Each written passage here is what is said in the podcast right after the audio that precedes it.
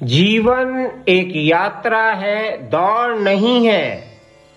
आज की इस भागम भाग जीवन शैली ने इंसान के जीवन को एक दौड़ बना के रख दिया है। इससे जाने अनजाने में इंसान की लाइफ स्टाइल कुछ इस तरह हो गई है कि वह अपनी जीवन यात्रा के दौरान फ़िज़िकल और मेंटल हेल्थ, सोशल और इमोशनल लाइफ रिलेशनशिप और स्पिरिचुअलिज्म का वास्तविक सुकून एवं आनंद नहीं ले पा रहा है। रोज़ाना की इस दौड़ भरी ज़िंदगी से आप अपने आप को थका महसूस करने लगते हैं। आपको मालूम है, हमारी सोच, शरीर एवं रोग आपस में इंटरकनेक्टेड हैं।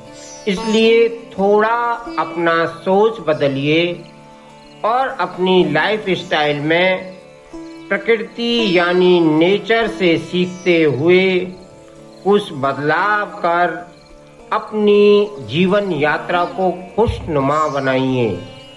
क्योंकि nature is the reservoir of all excellences